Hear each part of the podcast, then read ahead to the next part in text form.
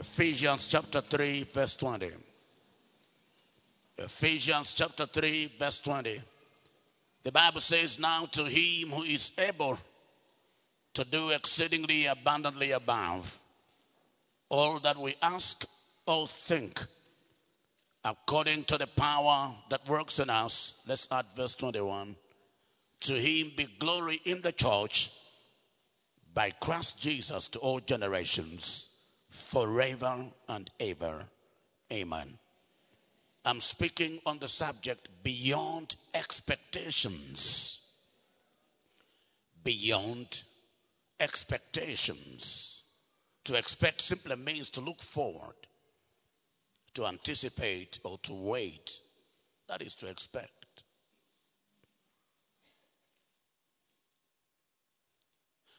The Word of God has defined what we can expect from Him as His children. God's Word has defined to the believer what he or she can expect from God. God's Word has spelled out how far God can work in our lives. The Bible speaking in Psalm 40 and verse number 7. Psalm 40 and verse number 7. It says, Then I said, Behold, I come. Here it is. In the scroll, in the volume of the book, it is written of me. So, what God is able to do for his children, which therefore should be their expectation has already been spelled out, has already been defined, has already been written. That is, if you want to have a true picture of what really God intends for you, you need to look into the mirror of His Word. You can never have the correct picture of your life unless and until you consult the scriptures. The Bible speaking in James chapter 1, verses 22 to 25. James chapter 1, verses 22 to 25, it says, Be doers of the word, and not hearers only, deceiving yourselves. For if anyone is a hearer of the word and not a doer, He's like a man observing his natural face in a mirror. It says there that he observes himself, goes away, and immediately forgets what kind of man he was. Now look at verse 25. Now here it is. It says, But he who looks into the perfect law of liberty and continues in it, and is not a forgetful hearer, but a doer of the work, this one will be blessed in what he does. It says he looks into the perfect law of liberty, the word of God. Is our mirror into which we must look to understand who we truly are and can be in life. If you understand that, shout hallelujah. hallelujah. Say that again, hallelujah. And scripturally speaking, God has assured the believer that his or her expectations will be fulfilled. God has assured his children that their expectations will be fulfilled. That if you have any expectation at all, that expectation is going to be fulfilled. Somebody lift your right hand and say, My expectations, will, be fulfilled. How do we know that? In Jeremiah chapter 1, verses 11 to 12, God is giving us that assurance that if you have any expectation at all, I mean expectations derived from the scriptures, those expectations will be fulfilled. Moreover, the word of the Lord came to me saying, Jeremiah, what do you see? And the man said, I see a branch of an almond tree. And what was God's reaction? Verse number 12. He said, You have seen well, for I am ready to perform my word. Can I have this in the King James Version? Jeremiah chapter 1 and verse number 12. It said, God speaking, He says, You have seen well, for I will hasten my word to perform it. I am ready to carry out my word. If there is anything you have seen from the pages of scripture, I am ready to make it happen. I am ready to make it happen. Somebody shout hallelujah.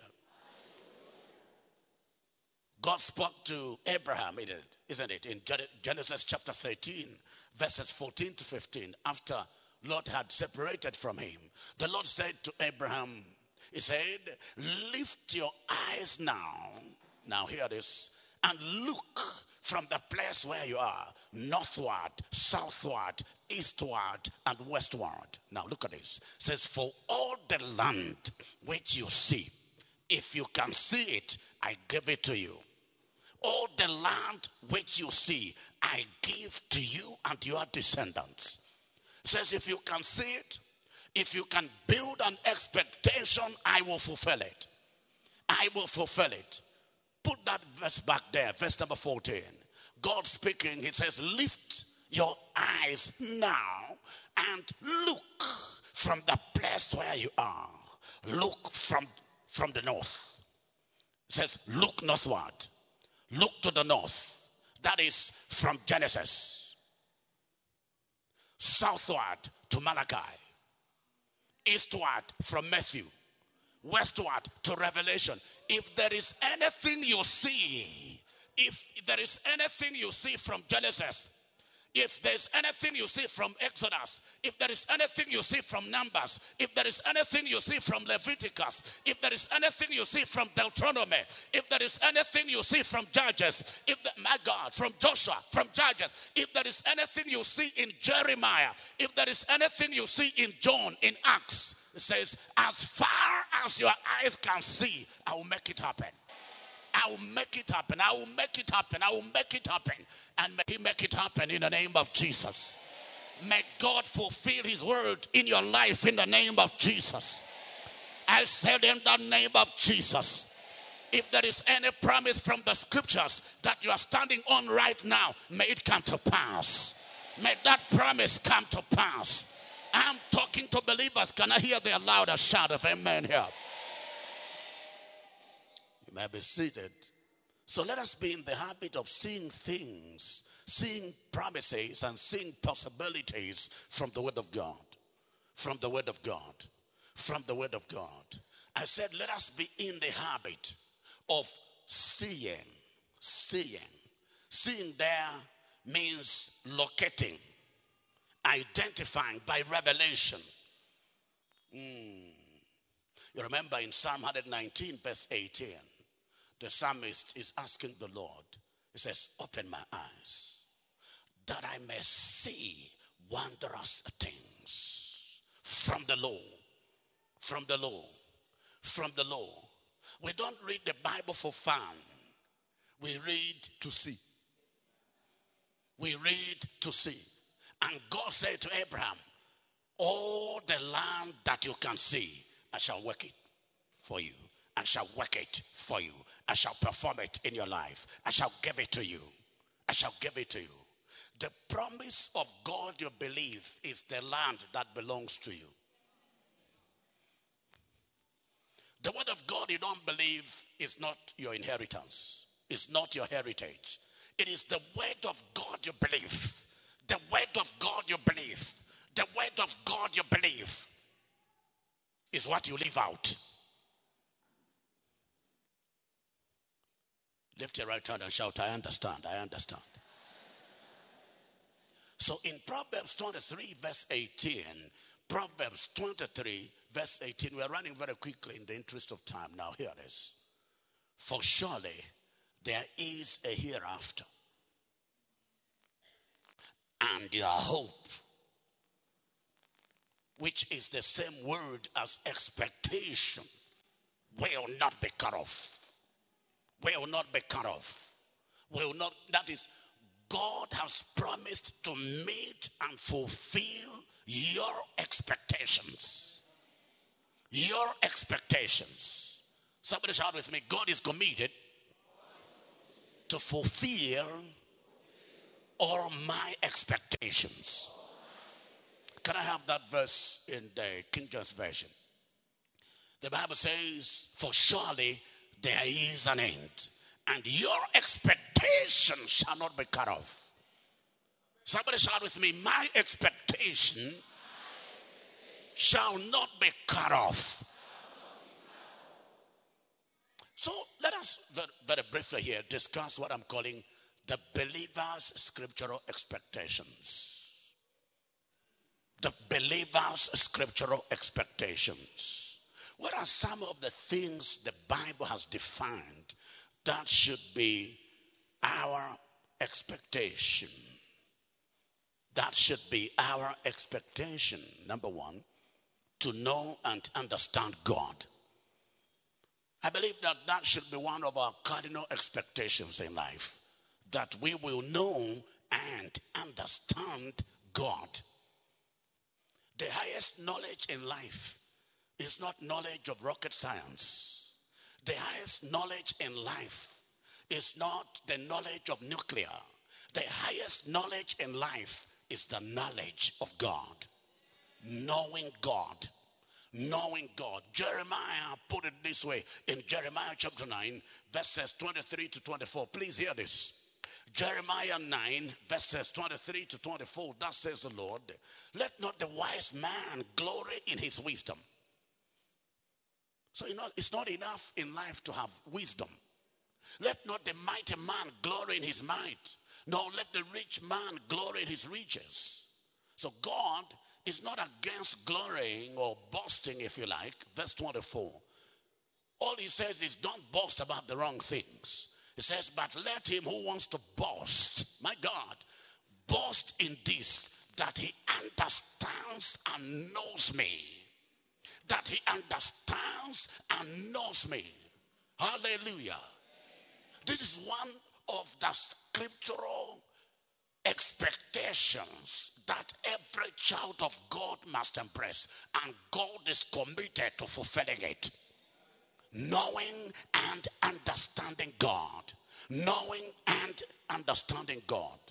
Now, if Jeremiah is saying, or God is saying through Jeremiah, let every man who glories glory in this, that he understands and knows me. It means that God can be understood and God can be known. Somebody shout with me God can be understood and God can't be known. The meaning is let it be the earnest desire and expectation of every believer to understand and know God. Let it be your earnest desire. Oh Lord, you are my God. Early will I seek you in this dry and thirsty land where there is no water testing God for God, having a deep seated crave to know Him, to know Him, to know Him. Psalm 63 and verse number 1. Now, in Philippians chapter 3 and verse number 10, the Bible says, That I may know Him, that I may know Him, that I may know Christ, that I may know Christ. Christ can be known, God can be known, and you must know Him. You must know Him. I said, You must know Him.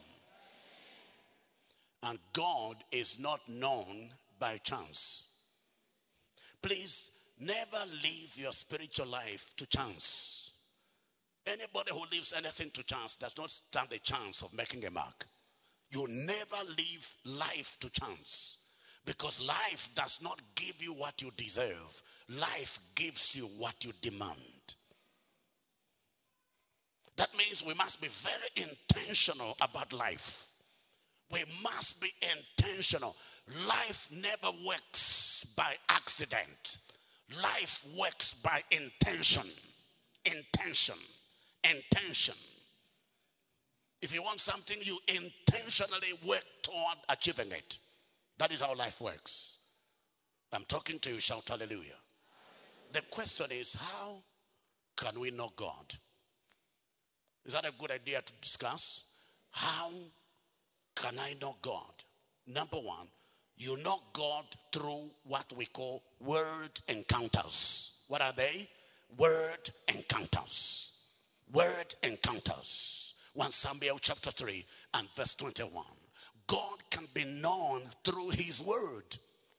God can be known through his word. Then the Lord appeared again in Shiloh. For the Lord revealed himself to Samuel in Shiloh. How did he do it? By the laying on of hands? No, by the word of the Lord. God reveals himself to his children. God reveals himself to his people by his word. By his word. That means we need constant exposure to the word of God. Every child of God needs constant exposure to the word to the word. In those days in Sunday school, we were taught how to rightly handle the word of God. How to what? Rightly handle the word of God. So they used the hand of a man which has got five fingers and a palm to teach us how to rightly handle the word. Hallelujah. They said we must read the word. Revelation 1 3, isn't it? We must read the word. They said we must hear the word. So you can expose yourself to the word of God by reading it. You can expose yourself to the Word of God by hearing it. And please, I want to encourage us to always get messages from the Esau Banda podcast or Podbean. The Pastor Esau Banda podcast or Podbean. Please, there are hundreds, hundreds of messages there. Please you remember the testimony of that young man? Yes. He said he wrote me a WhatsApp message. Uh, of course, many people do. To ask for my audio messages. So I said, look, I can't be sending these on WhatsApp. It, it will be a tall order. So what we've done is to place them on, on the podcast. All you need is access to the internet. Get there, download as many as you want. Is it making sense here? Don't suffer for nothing. When there's a lot of information to help you out. They taught us to hear the word, to read the word, and then memorize the word. That is what they taught us.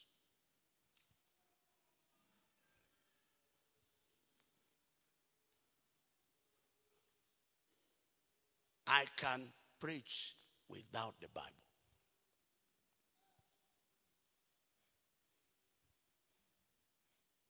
That is without reading verses. Thank God for technology that my people are able to beam the verses. But I can talk through those verses without making reference to them, without the reading. Because over the years, I have stocked the Word of God in my heart. The psalmist put it this way in Psalm 119 and verse number 11. He said, Your word have I hidden in my heart that I might not sin against you. You know why you are sinning so easily? It's because your heart is empty of the word. Your heart is empty of the word. The Bible says, Let the word of Christ dwell in you richly. Colossians chapter 3 and verse number 16. Let the word of Christ dwell in you richly. Dwell in you not sparingly, sir, but richly, not scantily, but richly. Richly. Richly. Memorizing it, putting it to heart, putting it to heart. Somebody shout hallelujah. We're also taught to meditate on the word. To meditate on the word. To meditate simply means to think deeply on a subject matter. The psalmist talks about the meditations of my heart. The meditations of my heart. The meditations of my heart. God spoke to Joshua. He said, This book of the law shall not depart from your mouth, but you shall do what? You shall meditate in it. And you do it day and night. Meditate on it. Think deeply on the scriptures. Think deeply on the scriptures. Think deeply on the scriptures. Psalm 1, verse 2. Psalm 1, verse 2. His delight is in the law of the Lord. Now, here it is. And in his law, he meditates day and night. That is continuous meditation. Continuous meditation. Continuous meditation of the scriptures. Continuous meditation of the scriptures, my friend. I'm talking to you. Shout hallelujah. We're also taught to confess the word. To confess the word. It says, This book of the law shall not depart from your mouth. No matter the situation, keep talking the word. Keep speaking the word. Keep announcing the word. Keep declaring the word. Now, can I say this? the power in the word is activated and expressed through talking. The power in the word is activated is expressed, is manifested through confession, if you like. Confessing the word, speaking the word, speaking the word, speaking the word, announcing the word. If you keep quiet, you don't confess the word, you don't declare the word, the power in the word will never be activated to deliver results for you. It was when God said that things happened. Check in your Bible. It was when God said that creation came to be. For example, in uh, in uh, in Genesis chapter one and verse number three. Now here it is. Then God said. Then God said, "You can never see what the word carries in your personal life unless you speak the word. I'll come again. You can never see what the word carries unless you speak it out. You speak out. You declare the word until it delivers to you what it contains. Then God said, What did he say? Let there be light. And there was what? Light. And now here's the good news. Verse number four. And God saw. So if you don't say it, you don't see it. Have you seen it, sir? If you don't say it, you don't see it. If you want to see the power in the word, speak the word. If what you're looking for is light because there's darkness all, all around you, what do you do?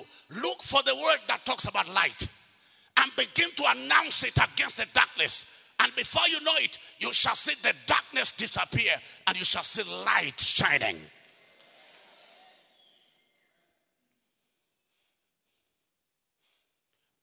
In those days, we were taught that the palm is actually obeying the word. Because we're told that if you want to pick, that time we had, one had hardcover Bibles. Now we have Bibles everywhere. But that time, Bibles were in hardcover form. So they said, okay, so the little finger is hearing the word. So, so if all you do is to hear, you don't want to obey, you don't want to memorize, you don't want to meditate, it's like you are trying to carry Bible using just this little finger. Would you carry it? No. Okay. Add reading. Can you carry it? Maybe if it is a small thing like a handkerchief. But if it is something like a Bible, you can't. You can't. What if you add memorization? And then you have all these five fingers ready, at least maybe you can pick some few things. Huh? But now, when you add the palm, I believe that's when you can properly handle Sima, for example. My God, I've reminded you about Sima. Because you, you can't you don't pick in Sima like this. Do you do that? Huh? Are you a bird? No, sir. You get it properly and you want to properly shape it. Ready for danger. Is it making sense here? Somebody shout hallelujah. James chapter 1, verse 22. Be doers of the word. Obedience. Obedience. Obedience. Obedience to the scriptures. Matthew chapter 7, Jesus gave a whole teaching on it. Verse 24 to 27. Matthew chapter 7, verse 24 to 27. Yeah.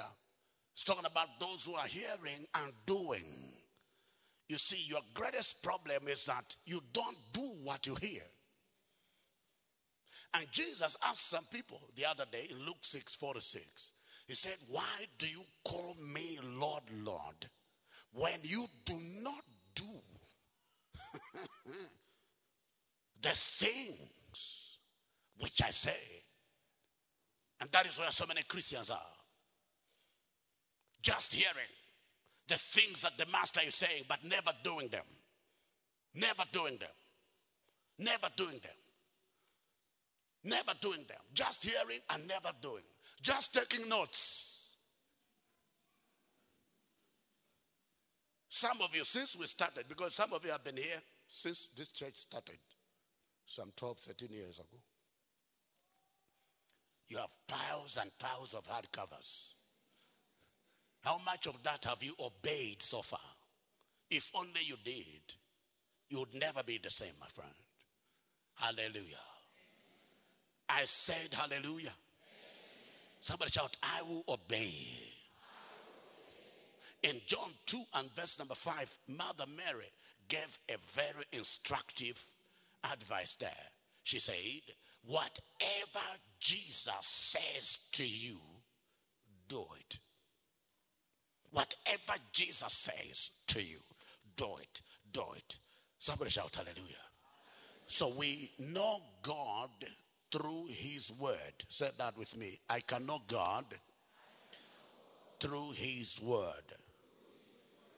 Number two, how can I know God? Through prayer encounters. Number one, word encounters. Number two, I can know God through prayer encounters. Prayer encounters. Prayer encounters. It was in the place of prayer that Cornelius, that Roman centurion, came to know Jesus through prayer encounters. Acts chapter 10, verses 1 to 4. Acts chapter 10, verses 1 to 4. Yes.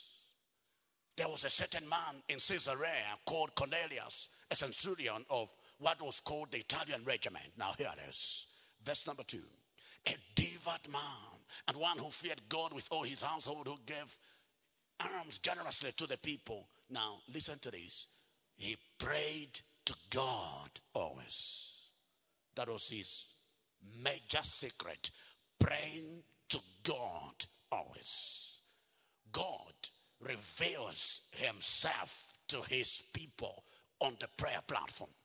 On the prayer platform. He reveals his secrets to his children on the platform of prayers. You can never know God with prayerlessness. Is it making sense here? You can never know. You see, so many of us are prayerless. Thank God for eating because that's the only time many people pray. And they pray long prayers. Don't dare when you're eating with me to pray like that.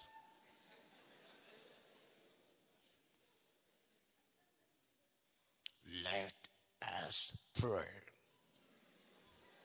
And then you're going and going and going. Uh, now, you'll find that I've already finished eating. Yes, sir.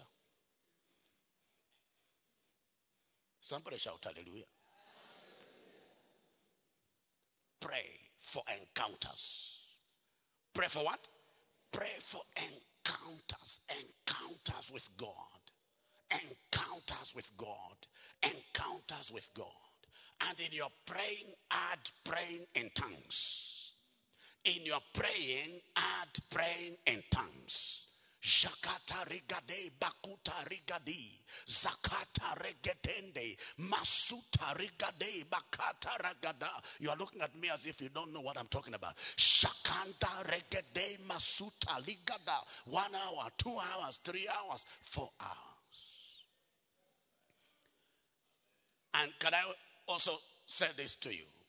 In your praying, pray for many hours. If it is praying to know God, if it is praying to eat, 30 seconds is enough. But it, if, if it is praying to know God, sir, you need time. You need time.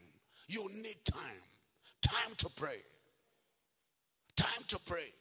Why was Jesus so confident? Not because of his miraculous birth, obviously, but because this man, Jesus, stood in the place of prayer for hours and hours. So he knew the Father. He knew the Father. Not as a matter of prophecy, but as a matter of practice. The practice of prayer, sir. The practice of prayer. Now look at this. In uh, let's begin with Luke chapter 5, verse number 16. If I can have it from the NIV. Luke chapter 5 and verse number 16. But Jesus often withdrew to lonely places. And what? Prater, it was often that the man withdrew. It was often that Jesus withdrew to lonely places. For what purpose? To pray. To pray. To pray. Luke chapter 6 and verse number 12. The other day he went to the mountainside to pray. Yes, he went to the mountain to pray. Now here it is. It says, and continued all night continued all night. Continued all night alone. He continued all night in prayers to God. In prayers to God. That is why the man was able to say in John chapter 5, verse 19 and verse number 30. John chapter 5, verse 19, for example, he says, Most assuredly I say to you, the Son can do nothing of himself, but what he sees the Father do. When did he see the Father do these things? In the place of prayer. When did he see the Father do these things? The answer is when he prayed. When he prayed. When he prayed, he received revelations. Boy, this is what I'm doing. This is what I'm doing. And he came out confidently. God is healing the sick today. Because the Father revealed those things to him. You can never know God with prayerlessness, my friend. Number three, how to know God? Through testimonies of divine encounters or divine interventions, sorry. Through testimonies of divine interventions in our challenges and circumstances through testimonies of divine interventions in our challenges.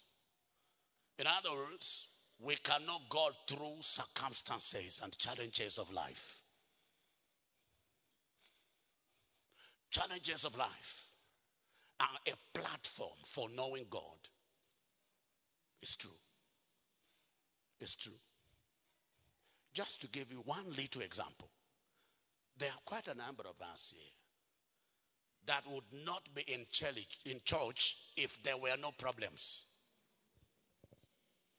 I'm not trying to insult you. there are quite a number of us that would not be where? In church. If there were no what? Problems pushed us to God. And some of you, you know that you are very arrogant. On a, on, on a normal day, you are very arrogant. But problems have humbled you and dragged you to Jesus. You know it. So many people and many times we know God in the course of Him handling our situations. Some people received Jesus when they came to the pastor on the issue of their marital frustrations. My husband is never home. Pastor, I need a special prayer. And the pastor said, Are you born again? And the fellow said, I'm not. Okay. God is going to help you with your marriage, but first of all, receive Jesus. That is why some of you became Christians. You know it. So we should thank God that your husband misbehaved. huh? Ah, yes. Some people got to know Jesus in the course of trying to handle their problem daughter, their problem son, their problem child. Oh, my daughter, hey, my son. And then the pastor said, But Mama, are you born again? And Mama said, No, I'm not born again. Receive Jesus. If your child had behaved, you wouldn't know him. So thank God for problems because they help us to know God. It's true, sir. It's true, sir. Psalm 34, verse 19. Many are the afflictions of the righteous, but the Lord shall deliver him out of them all. But the Lord shall deliver him out of them all out of them all. Mm. Think of Naaman in Second Kings chapter 5. The man was a leper, great, but he was a leper. And when he went to Israel, to the ministry headquarters of Elisha, he was instructed to dip himself in the river Jordan seven times. You know the story. And when this man got healed, he said something. Let's look at Second Kings chapter 5, verses 14 to 15. Second Kings chapter 5, verses 14 to 15. So he went down and dipped seven times in the Jordan, according to the saying of the man of God, and his flesh, here this, was restored. That means this condition was an inconvenience to Naaman. It was a pain, it was a discomfort. That is why he took the trouble to travel all the way from Syria to Israel. I don't like this. I need help. And help he received. The Bible says when he dipped himself in the river Jordan, his flesh was restored like the flesh of a little child, and he was clean. Now, here it is, verse 15. Listen, he said, He said, Indeed, now I know that there is no God in all the earth except in Israel. You cannot God through testimonies of his interventions in your challenges.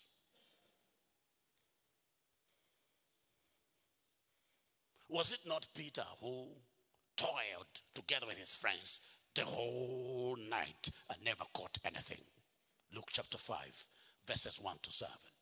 And in verse number 4, in verse number 4, the Bible says, verse number 4, please. Jesus said to Simon, Launch out into the deep and let down your nets for a catch. And his reaction is in verse number 5. The man said, Master, we have toiled all night and caught nothing. Nevertheless, at your word, I will let down the net. Verse number four talks about nets. Verse four, nets. Have you seen it? Let down your nets. In verse number five, The man said, I will let down just one. The net. The net. That because we don't have the strength to launch to lower down all the nets. We have toiled the whole night. We have labored all night long. We are tired. We just do one. Verse number six. And when they had done this, King James Version will say, when they had this done, that is in every situation, there's going to be a this. That must be what? Done before you shift levels. When they had this done, they enclosed a great multitude of fishes, and their net broke. Verse number seven. Now, here it is. And they beckoned their partners, of course. Verse number eight. Now, listen to this. Verse number eight. When Simon saw it, he fell down. You see, a man kneeling down before someone, then something must have happened. Because you know, men are arrogant and they know it. Naturally, a man is very arrogant. Now, for him to be kneeling at the feet of Jesus, you must know that something has really happened. Now, look at this. Verse number eight. Please give, give me the verse. Put it there. Don't remove it. When Simon Peter saw it, he fell down at Jesus' knees. My God. Saying, Depart from me. For I am a sinful man, O Lord. that is knowing Jesus as a Savior and who can assist you to get out of your sinfulness. And this is happening not that Jesus had really said anything specifically to him. No, this was a testimony of divine encounter. A testimony of divine encounter. And this man's eyes were opened. And he said, Depart from me, for I am a sinful man, O Lord. Give me verse 9. Verse 9. Because he was astonished at the catch of fish which they had taken now. Verse 10. What was Jesus' reaction? The man Jesus said, Do not be afraid. From now on, you will catch men. We'll talk more about Peter in the second service. Praise the name of Jesus. Hallelujah. Number four, how do I know God? Through creation. Through the things God has created, man must know him. Man must know him. Romans chapter 1, verses 18 to 20. God can be known through the things he has created. Romans chapter 1, yeah, verse 18 to 20. For the wrath of God is revealed from heaven against all ungodliness and unrighteousness of men who suppress the truth. I haven't finished reading verse 18. My, is it my sister or my brother? For the wrath of God is revealed from heaven against all ungodliness and unrighteousness of men who suppress the truth in unrighteousness. Have you seen it? Now, because what may be known of God, please listen. What may be known of God is manifest in them, for God has shown it to them. How have you done it? Verse 20. Look at this. For since the creation of the world, his invisible attributes are clearly seen, being understood by the things that are made. If you see mountains, something in you must tell you that there is God somewhere.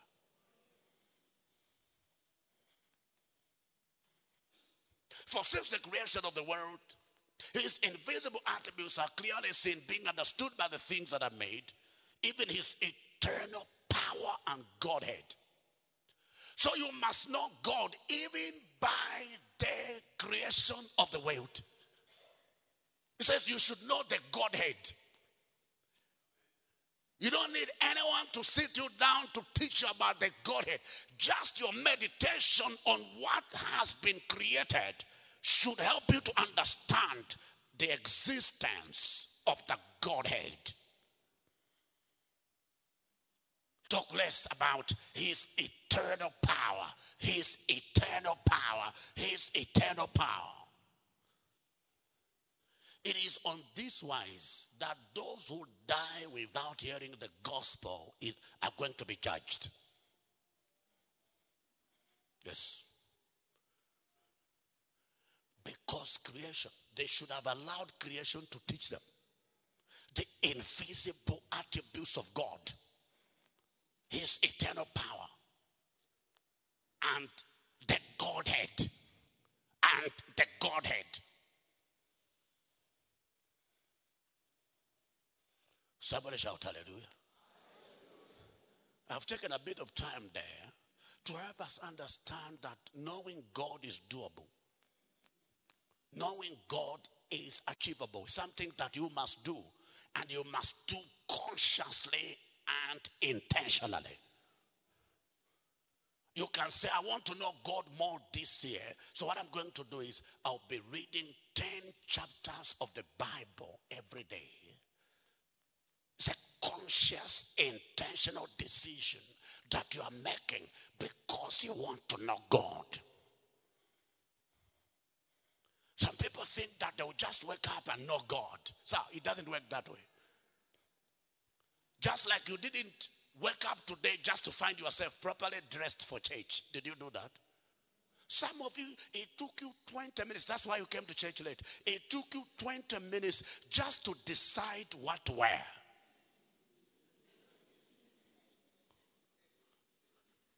Huh? Just to decide what to wear. Went to this one, touched it. Of course, I'm talking to sisters. Uh, this should, should it be black or maroon? The shoe. But when it comes to the things of God and spiritual growth and advancement, you think it will happen automatically. No, sir. No, sir.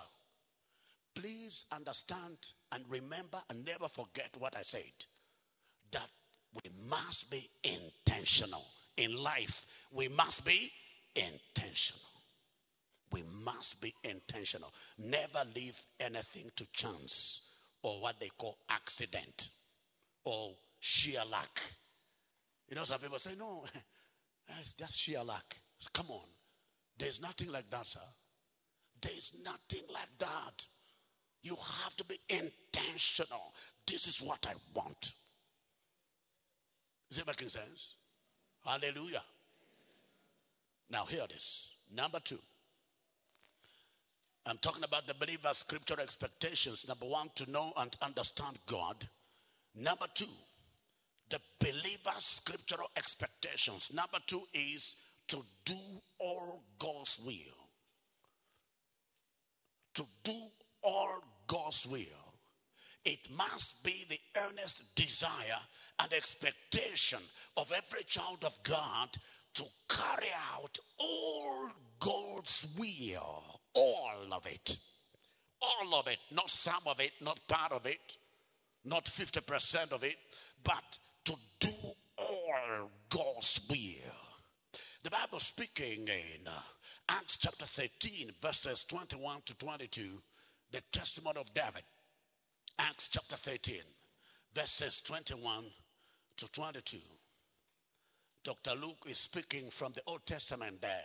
He says that afterward, they asked for a king. So God gave them Saul, the son of Kish, a man of the tribe of Benjamin, for 40 years. Now listen to verse 22. Now here it is. And when he had removed him, he raised up for them David as king, to whom also he gave testimony and said, Now, what did God say about, about David? He's now talking from Psalm 89, isn't it? verse 20. It says, I have found David, the son of Jesse, a man after my own heart. Now, hear this who will do all my will. You are never at your best in life unless and until you begin to do how much of his will or or partial obedience or call it alignment is not acceptable, sir. It's not acceptable. Carrying out all his will. Now, you can't do all his will unless you understand what that will is. So in Ephesians chapter 5 and verse number 17, Ephesians chapter 5 and verse number 17, the Bible says, Therefore, do not be unwise. Have you seen it, son? But understand, understand what the will of the Lord is. Understand what the will of the Lord is. Understand what the will of the Lord is. Because we are here to do all the will of God. We need to understand what the will of God is and do it. And do it. And do it. And do it. Because in Psalm 40, verse number 8, put it there for us. Psalm 40 and verse number 8. Have you said it? I delight to do your will. Oh my God. I delight to do your will, and your law is within my heart. So, packaged in the law of the Lord, which must be in your heart, is the will of God. And take delight in doing the will of God. take delight. Take delight. Take delight in doing the will of God. In Psalm 27, verse number 8. Psalm 27, verse number 8 put it there for us quickly. It says, When you said, when you revealed your will to me, what was the will? Seek my face immediately, promptly, urgently. My God, my heart said to you, Your face, Lord, will I seek. Dedication to doing the will of God. Now, here is in Matthew chapter 7 and verse number 21, are you following, please?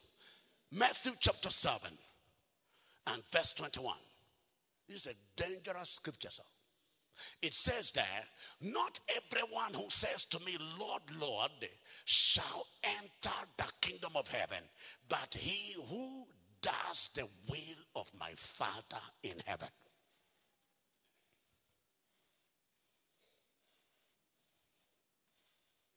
Are you doing the will of his, of his Father? Are you doing the will of his Father? Quickly here, let us examine some of the aspects of God's will for the believer. Some of the aspects of the will of God for the believer. Please, let's do this quickly. Number one, Mm. To carry out the Great Commission. To carry out the Great Commission. Matthew 28, verses 18 to 20.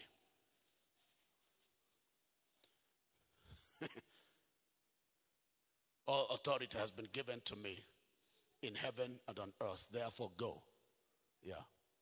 And make disciples of all the nations.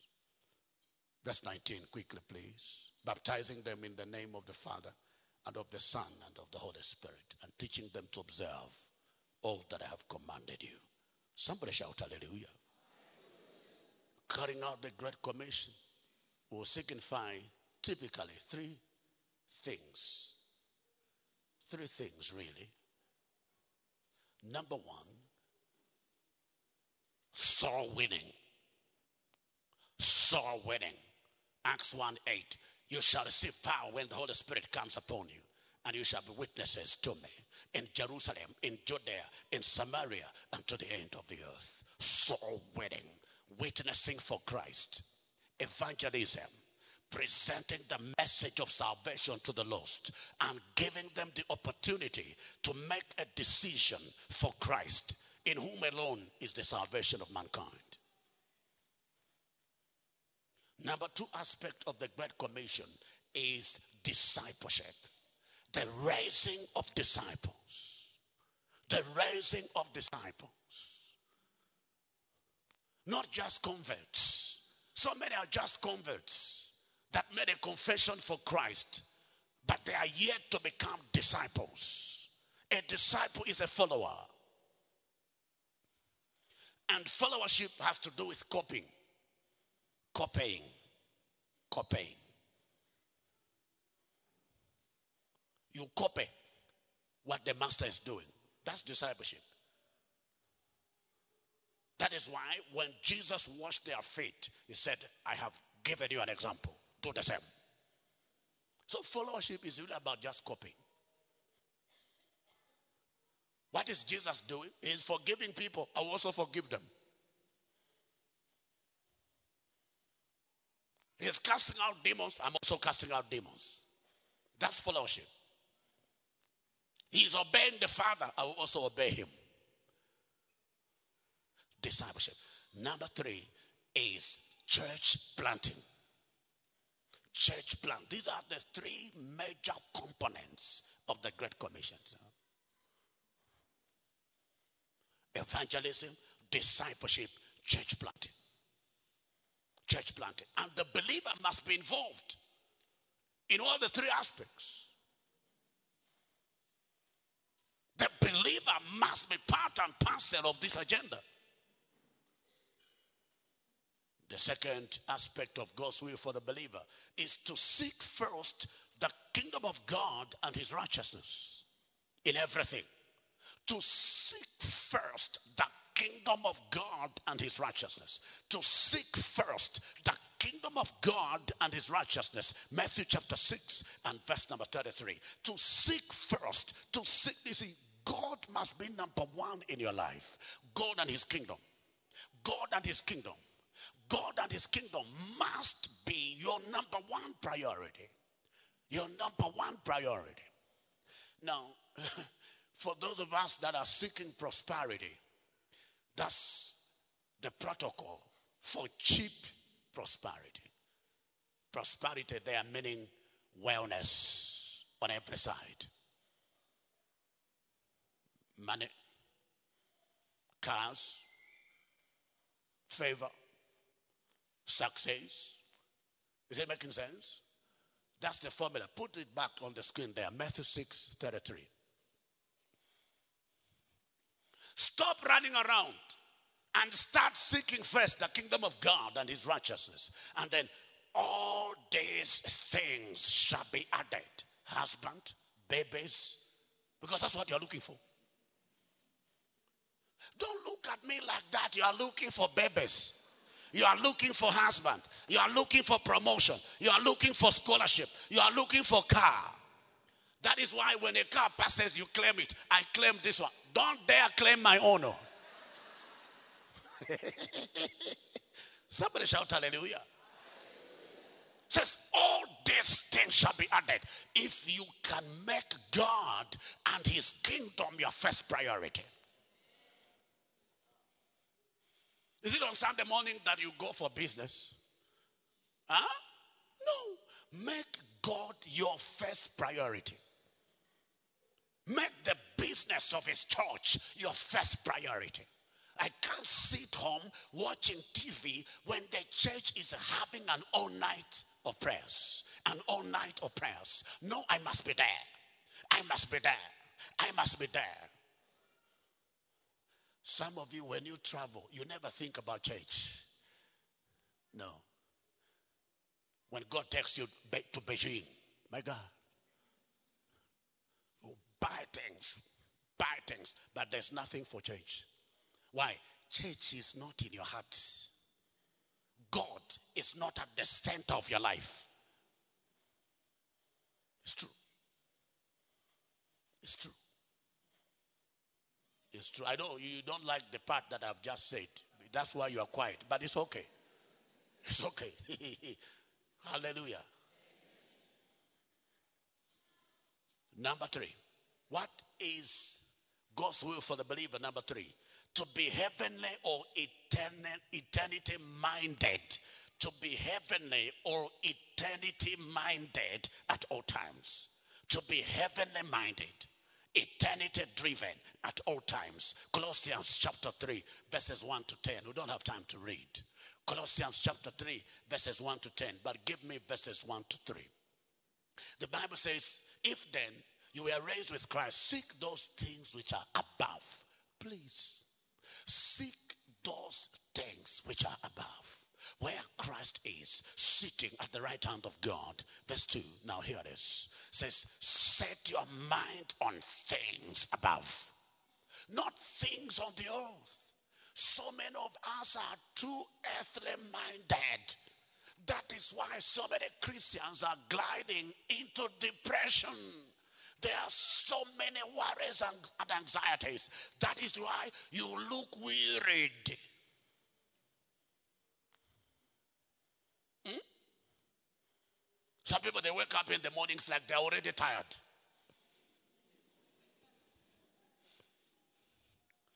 Because their hearts and minds have been anxious and worried even in the course of sleeping. Too tired. Come on, help yourself. Set your mind on things above. Set your mind on the things of God. That is the truth. The next one, quickly. Number four is to love God and the brethren. To love God and the brethren. Brethren there means brothers and sisters. Matthew chapter 22, verses 36 to 40. Matthew, the 22nd chapter, verses 36 to 40. The Bible says in verse number 37, he said, You shall love the Lord your God. Yeah. You shall love the Lord your God. It is time to love God. And how can anybody say, I love God when he hates his brother? So those who love God must love the brethren.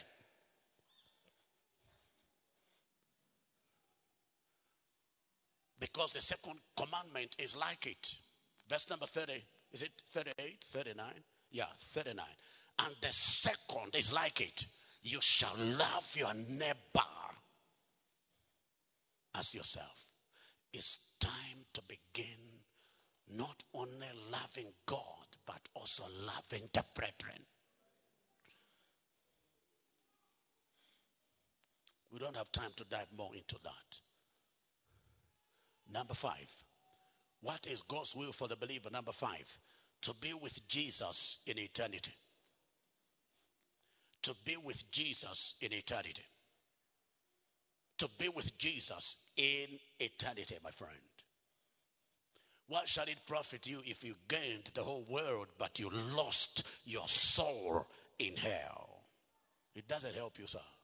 In John chapter 14, verses 1 to 4, Jesus is speaking there. In verse number 2, John chapter 14, give me verse 2. In my father's house are many mansions. He says, I go to prepare a place for you. And then he said, What? Verse number three. if I go and prepare a place for you, I will come again. And I want us to know he's coming again. I will come again and receive you to myself. For what purpose? That where I am, there you may be also. That's the will of God for you, my friend. Somebody shout hallelujah. Now let's look at the third one here. Uh, we are talking about the believer's scriptural expectations. Number one, to know and understand God very quickly. Number two, to do all God's will. Number three, to exercise and enjoy our redemptive rights and privileges in Christ.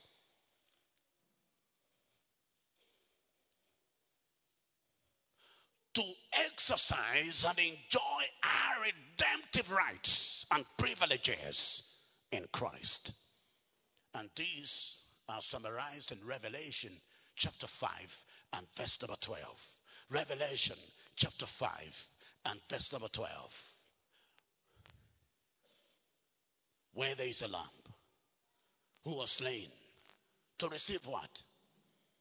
One, two, three, four, five, six, seven major strategic redemptive benefits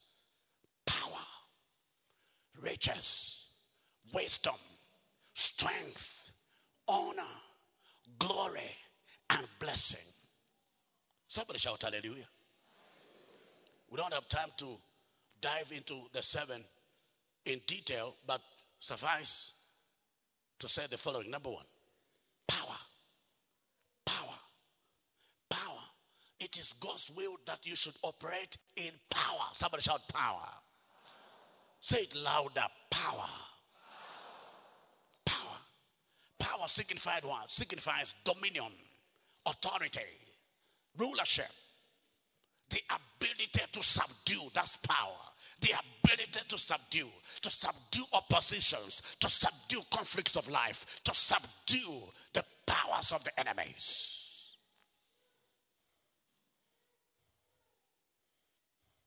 So the Bible has given us several structures of power, isn't it? Number one, you can talk about power to get worth. Power to get worth. Deuteronomy chapter 8 and verse 18 says, You shall remember the Lord your God who gives you power to get worth. My God, God wants me to have worth. And that is why He has given me the ability to acquire it. So, worth does not just arrive, it is acquired. Using what? Power. Sir, if you don't have this power, you will pray your lungs out. Nothing is going to work. Hmm? Hallelujah. Power to get worth. Power against evil spirits. That's another dimension of power you see in the scriptures. Matthew chapter 10 and verse number 1. Luke chapter 10, verse 19. Behold, I give you the authority to trample over scorpions and serpents and over every power of the enemy, and nothing shall by enemies hurt you. Nothing. Nothing. Says, I have given you authority. I have given you power to tread on scorpions, to tread on serpents so you're not going to be a victim of witches and wizards. I'm talking to you. Can I hear your shout of amen here? You're not going to be a victim of satanic torment. What killed your people must not kill you. It says a thousand shall fall on your side, ten thousand on your right hand, but it shall not come near you. Somebody shout with vigor and strength, it shall not come near me. Power to get wealth. Power over evil spirits. Call it power against evil spirits. Power against evil spirits. John there is also talking about riches, isn't it? In Revelation 5:12. Power. Number two, riches. Riches. Riches. Resources they supported Jesus from their own resources. New Living Translation, Luke 8, verse 3. Luke 8, verse 3. New Living Translation. They supported Jesus and his disciples from their own riches. From their own riches. This your life of living hand to mouth hand to mouth has come to an end beginning now. In the name of Jesus Christ. I said, in the name of Jesus. The Bible says, consider the grace of our Lord Jesus Christ, who being rich became poor, that for your sake, that, that now he, he became poor for your sake. Hmm?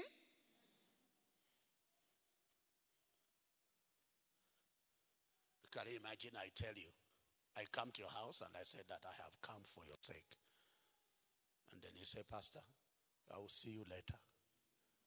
And you move out of the place. Are you being fair to me? Come on.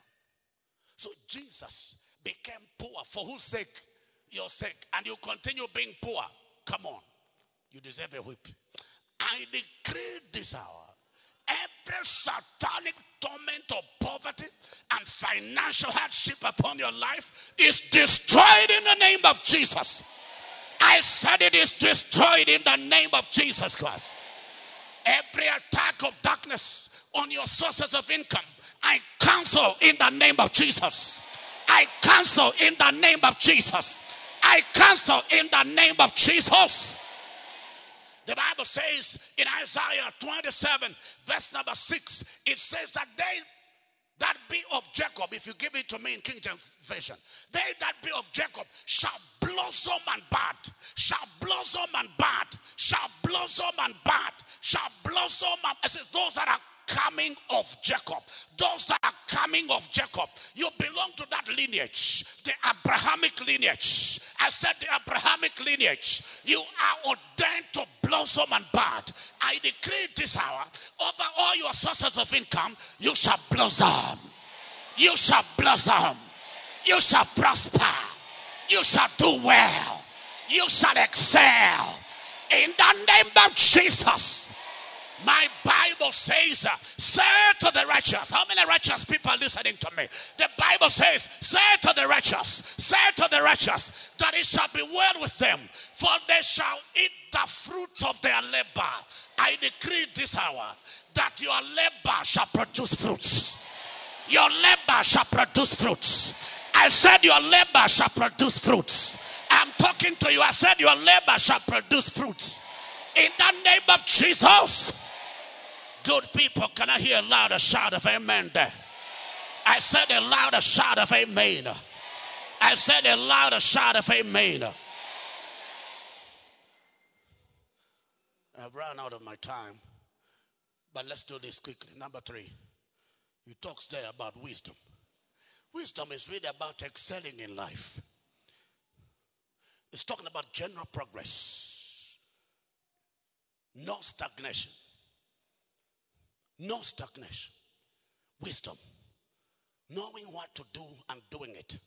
Knowing the right thing to do and doing it. Knowing the right thing to do. You see, some people don't know the right thing to do. They only come to the past after they have already messed up. No, sir. Today, your right hand on the forehead, please. I decree May you receive the baptism of the spirit of wisdom in the name of Jesus. Receive it right now in the name of Jesus. Receive it right now in the name of Jesus. Receive it right now in the name of Jesus. Number four, he talks about strength. Strength is nothing but physical health. It's talking about vitality feeling tired at the age of 33. Young man, what is your problem? Tiredness. Come on, where did it come from? Where did that tiredness come from, sir? At the age of 81, Pastor E.A. Adeboye is still doing crusades. At the age of 81, traveling around the world, ministering, standing, ministering, one hour, two hours, 81, and you are 41, you already look tired. Come on. I cast that devil out of you in the name of Jesus. Receive physical strength in the name of Jesus. The spirit of him who raised Christ from the dead shall strengthen, shall energize our mortal bodies. I decree this hour, may the Holy Ghost give you strength. May the Holy Ghost give you strength. May the Holy Ghost give you strength. I said, May the Holy Ghost give you strength. No more tiredness in your life. No more despair in your life. No more resignation in your life. You shall not give up. I said, You shall not give up. You shall not be wearied. You shall not be tired. In the name of Jesus. Good people shout amen three times.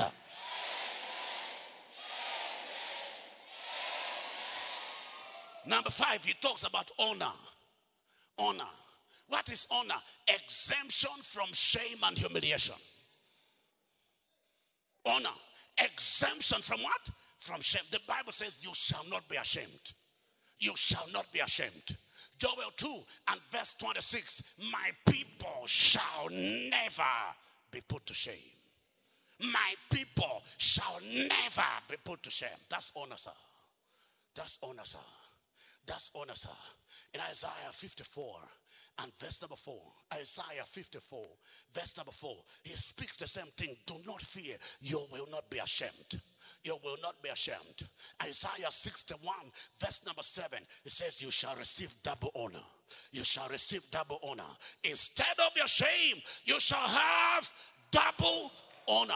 I decree this hour double honor, double honor, double honor Say amen like a believer. Double honor. I said double honor. Double honor. Financial honor. Marital honor. Career honor. Ministry honor. Business honor. Parenting honor. In the name of Jesus. Somebody shout three times, I receive honor.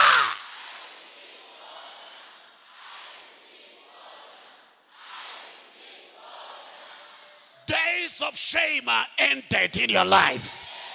In the mighty name of Jesus. I said, in the name of Jesus. I said, in the name of Jesus. People, can I hear you shout amen three times there?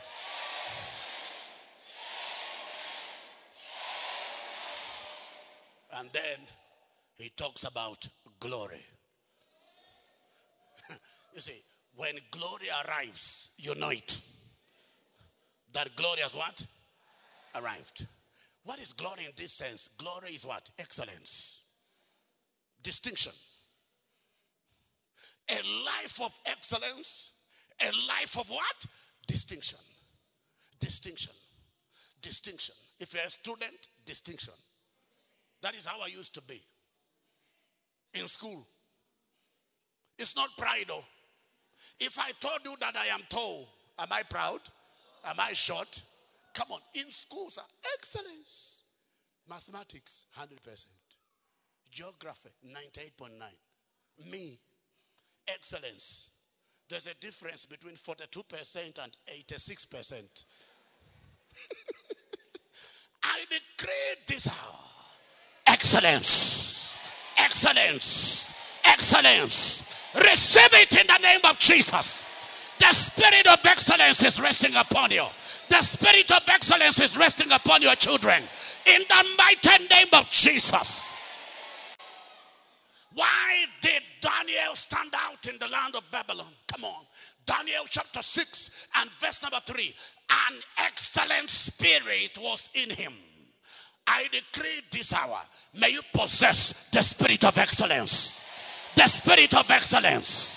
The spirit of excellence the spirit of excellence, the spirit of excellence, career excellence, ministry excellence, financial excellence, business excellence, marital excellence. Somebody shout three times, I receive it.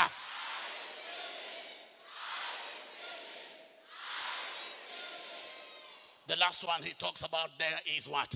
Blessing. Yeah, yeah, yeah, yeah, yeah, yeah. Blessing. Blessing. What is to bless? My God. To bless means what? Means to empower for prosperity. To empower for prosperity. To empower for prosperity. And God blessed them. Genesis 128, sir. And he said to them, Be, be, be, be fruitful. Be blessing is not an experience, it is a state, it's a condition. Is it making sense here? When they say that someone is asthmatic, it's not just an experience, it's a condition, a state in which someone is. Blessing is a condition to be fruitful. Is it making sense? It's a condition that enables you, a state of being that enables you to be what? Fruitful, to multiply, to multiply, to multiply. You are just multiplying. Hallelujah. Blessing is not just an experience, it is an environment that you take around. Is it making sense here? Hallelujah. Yes. So a blessed man knows no dry place. No, he knows no dry place because he moves with the environment of the blessing, the blessing environment. He moves with it around him, with him. So when he arrives in a place, no matter how dry it was, the blessing he carries begins to affect the place. Yes. That's why people come here confused, butchered, tattered, raptured, and punctured. But as they associate with the blessing that is resident here, they see their lives turning around, turning around, turning around, and you're next in line. I said, You're next in line. I said, You're next in line. I said, You're next in line. I said, You're next in line. I'm talking to you. Can I hear a louder shout of amen here? I said a louder shout of amen here. I said a louder shout of amen here. Now, hear this, my God. In Proverbs 10 22, rise on your feet, please. Proverbs 10 and verse 22. Proverbs 10, verse 22. The Bible says what? The blessing. The blessing of the Lord makes. The blessing is a maker. The blessing is a maker. Don't tell me what has not been working. I will tell you that the blessing will turn things around for you. I said the blessing will turn things around for you. Ah, yeah, yeah, yeah, yeah. Right now, you know, in the university during graduation, the one presiding over the graduation, uh, the one who issues those diplomas, certificates, degrees, and what have you. There's a statement that he will read, or somebody may read on his behalf that by the powers, you remember, given to me as vice chancellor, blah, blah, blah, blah, blah, I confer on the following the degree or the bachelor's degree in actuarial science. Is it making sense? By the powers. See, don't think I'm just speaking. I'm speaking by the powers! I'm speaking by the powers. I carry the power of the Holy Spirit. I carry the power of the Word of God. I carry the power of the anointing. I carry the power of the name of Jesus. And I confer on you the blessing. The blessing. The blessing that shall make you rich. I said, that shall make you rich. That shall make you rich. Rich in your business. rich in your career. rich in your business. rich in your career. rich in your ministry. In the name of Jesus. I said, in the name of Jesus. I said, in the name of Jesus. Somebody shout three times, I carry the blessing of the Lord.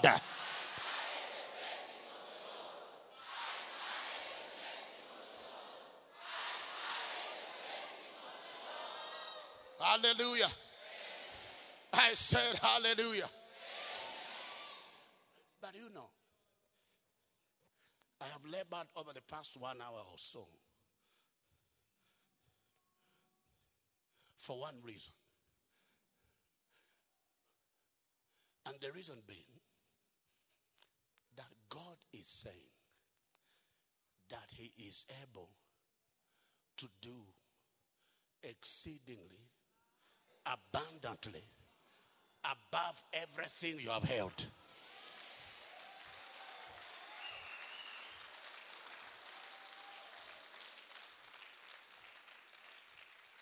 It doesn't matter what your expectations are, God is saying He is able to exceed your expectations.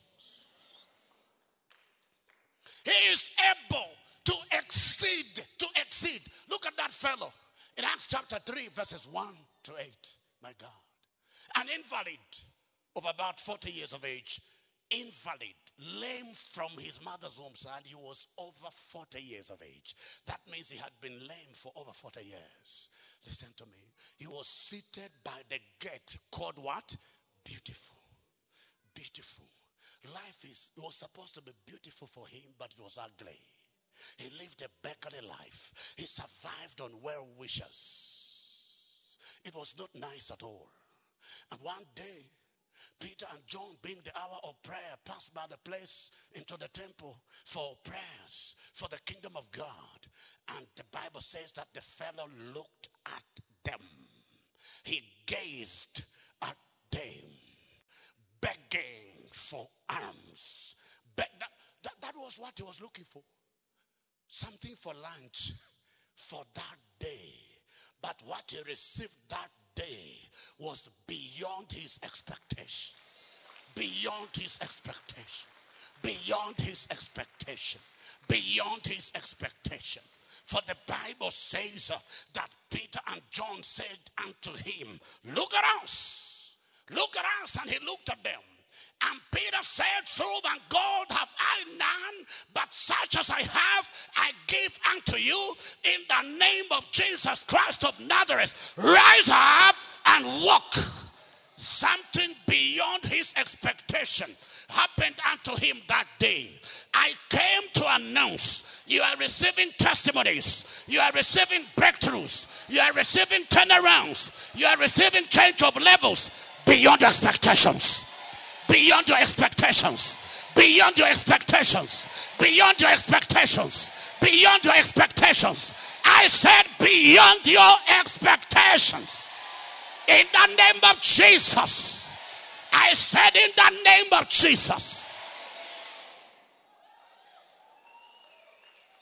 Exceedingly, abundantly above. May it be so for you financially, maritally in business, in your workplace, in your calling and ministry, exceedingly, abundantly, above. I said above. I said above. In the name of Jesus. I'm talking to you. Can I hear your louder shout of amen? I said your louder shout of amen. I said your louder shout of amen. I said a louder shout of amen.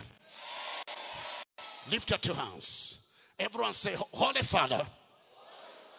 Please, you say, Holy Father.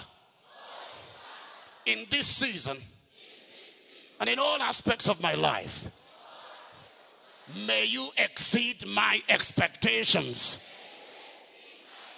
Lift your voice and pray. Lift your voice and pray. Holy Father in this season and in all aspects of my life. In all aspects financially, maritally, spiritually, ministerially, in all dimensions and spheres of my life. May you exceed my expectations. May you exceed my expectations. May you exceed my expectations. May you exceed my expectations. May you exceed my expectations. In the mighty name of Jesus. Shakata Ragade. Masuta rigadia. Yakata ragade. Yakata ragadala babusa. Yakata ragade. Shakata rigade. Bakuta ragadaya. Yakata ragada. Yakata ragada.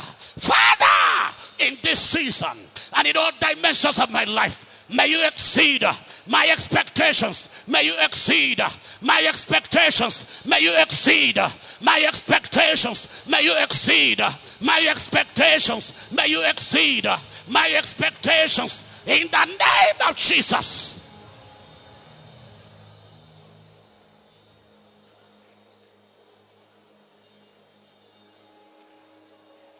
I know what you can do. Father, do more, do more, do more, do more, do exceedingly, abundantly, above my expectations, my prayers in the name of Jesus.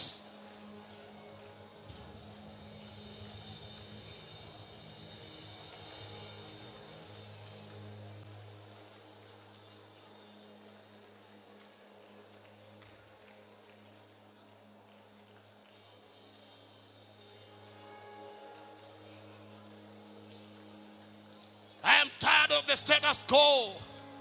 Change my experience, change my level, move me forward, move me beyond my expectations, move me beyond my expectations, intervene beyond my expectations, do more, do exceedingly, abundantly, above, in the name of Jesus.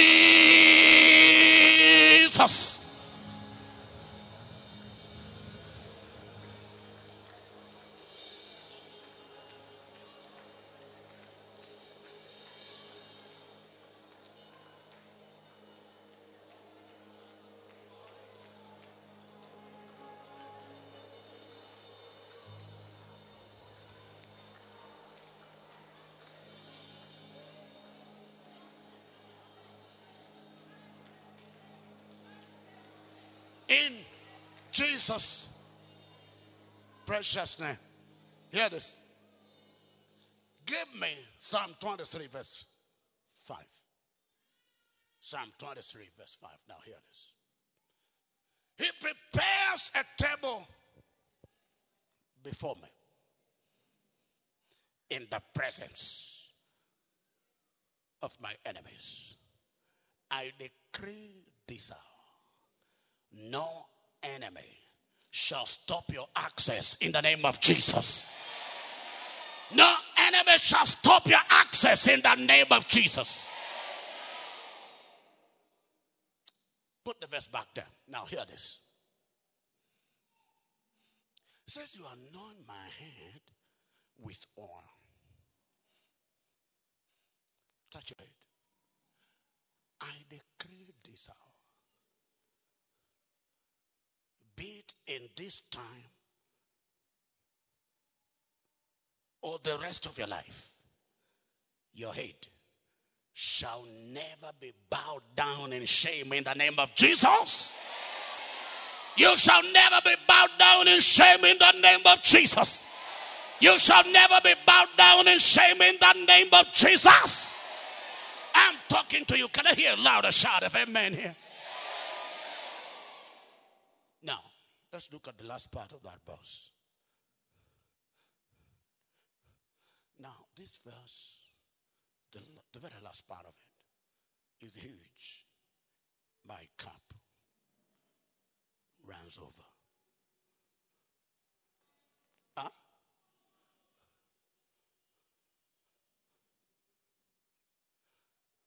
God will not just fill the cup to the brim. No, He will fill it to overflow.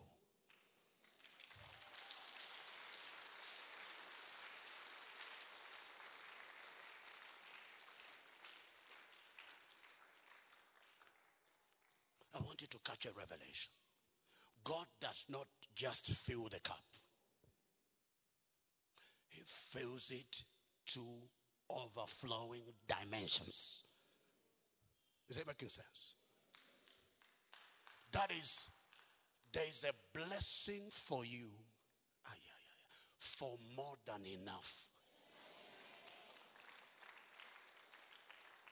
A blessing for what? Says you shall not have a place enough. That's a gateway to extra, or call it surplus. Do you know the word surplus? That is, what you have is more than what is needed. So you keep something for tomorrow or the future. Such shall be your testimony beginning this hour. In the name of Jesus Christ, I release you into surplus. Surplus. Surplus. Surplus. Oh my God. Oh my God. Please listen to me. Listen to me. What is the reason behind this testimony my cup overflows. If you ask David, he will be telling you it's not because I'm educated, it's not because I'm the son of Jesse. No. The cause of this run over grace and anointing, the gateway to surplus, is Psalm 23, verse 1. The Lord is my shepherd. It has nothing to do with my uncle. It has nothing to do with my family background. Please never allow your family background to keep you on the ground. It is not a factor in the equation, sir. But the Lord is my shepherd. The Lord is my shepherd. The Lord is my shepherd. That's the reason for my overflow. it has nothing to do with your height. It has nothing to do with the color of your skin, my friend. It has nothing to do with it. It has all to do with the fact that the Lord is. I therefore decree with that understanding and on the basis and authority of that revelation, I decree this hour surplus upon your life. Surplus upon your life. Surplus upon your life. Overflow upon your life. Overflow upon your life. Overflow upon your life. In the name of Jesus. I said in the name of Jesus. I said in the name of Jesus. I'm talking to you. Can I hear a louder shout of amen here? You're going to begin to announce violently like a soldier, like a warrior. You're going to say, My cup is overflowing. My financial cup, my marital cup, my ministry cup, my career cup, my business cup is overflowing. I'm enjoying overflow. I'm enjoying overflow. I'm enjoying surplus. I'm enjoying extra. I'm enjoying surplus. How many are praying? Lift your voice. How many are praying? Lift your voice. Come on, everyone, lift your voice. Pray like a minute. Pray like a minute. This is your hour of testimony. This is your hour of turnaround. This is your hour of breakthrough. In the name of Jesus, it is happening right now. It is happening right now. It is happening right now. It is happening right now. In the name of Jesus. Shakata ragada. My cup is overflowing. My cup is running over. My cup is running over. My cup is running over. My cup is running over. My cup is running over. My cup is running over. My cup is running over. There is a running over. There is an overflow. There is an overflow. My cup is overflowing. My cup is running over. My business cup, my ministry cup, my financial cup, my career cup. Yes, in the name of Jesus, there is an overflow. There is an overflow. There is an overflow. There is an overflow. There is an overflow. In the name of Jesus. In the name of Jesus. In the name of Jesus.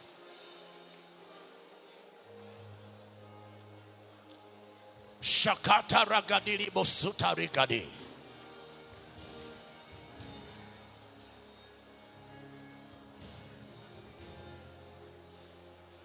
Yakata ragadiri bosuta rigadende. Yakata ragadiri bikita ragade. Zakata ragadala babas.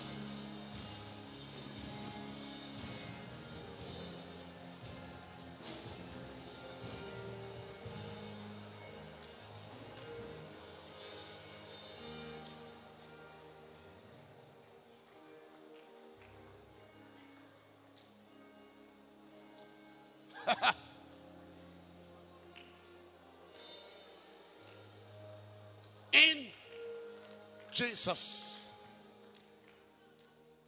mighty name.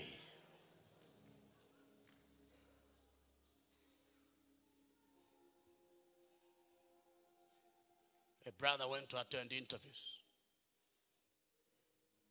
He was looking for a job.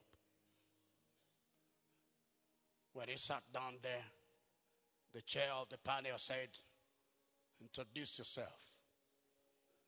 He gave a brief profile of himself. And the unbelievable happened. he was told, join us on the panel.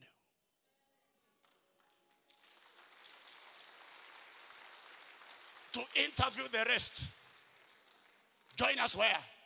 On the panel. When your cup is overflowing, unbelievable things happen. Unbelievable things. Unbelievable things. Join us on the panel. You are part of the panel. I decree this hour amazing testimonies upon your life, amazing financial testimonies, amazing business testimonies, amazing workplace testimonies, amazing family testimonies. In the name of Jesus. I said, in the name of Jesus. People shout your amen like a believer. I decree good things, good things, good things, good things, good things, good things upon your life, good things beyond your expectation, good things beyond your imagination. In the name of Jesus. I'm talking to you, please. Can I hear a louder, louder shout of amen? Have you been blessed this morning? Do you believe God is doing things beyond your expectations? Give him a loud shout of praise. A loud shout of praise. Please be seated. Now may the Lord bless you. May He give you peace. I mean peace. Peace in your heart. Peace in your home. Peace in your going out. Peace in your coming in. Peace in your health. Peace on every side. In the name of Jesus. Your testimony shall be beyond your expectations. I said, beyond your expectations. In the mighty name of Jesus. You believe that? Please, can I hear a louder shout of amen? Now, Psalm 23 and verse number 6 Surely goodness and mercy shall follow me all the days of my life, and I will dwell in the house of the Lord forever. Amen. God bless you.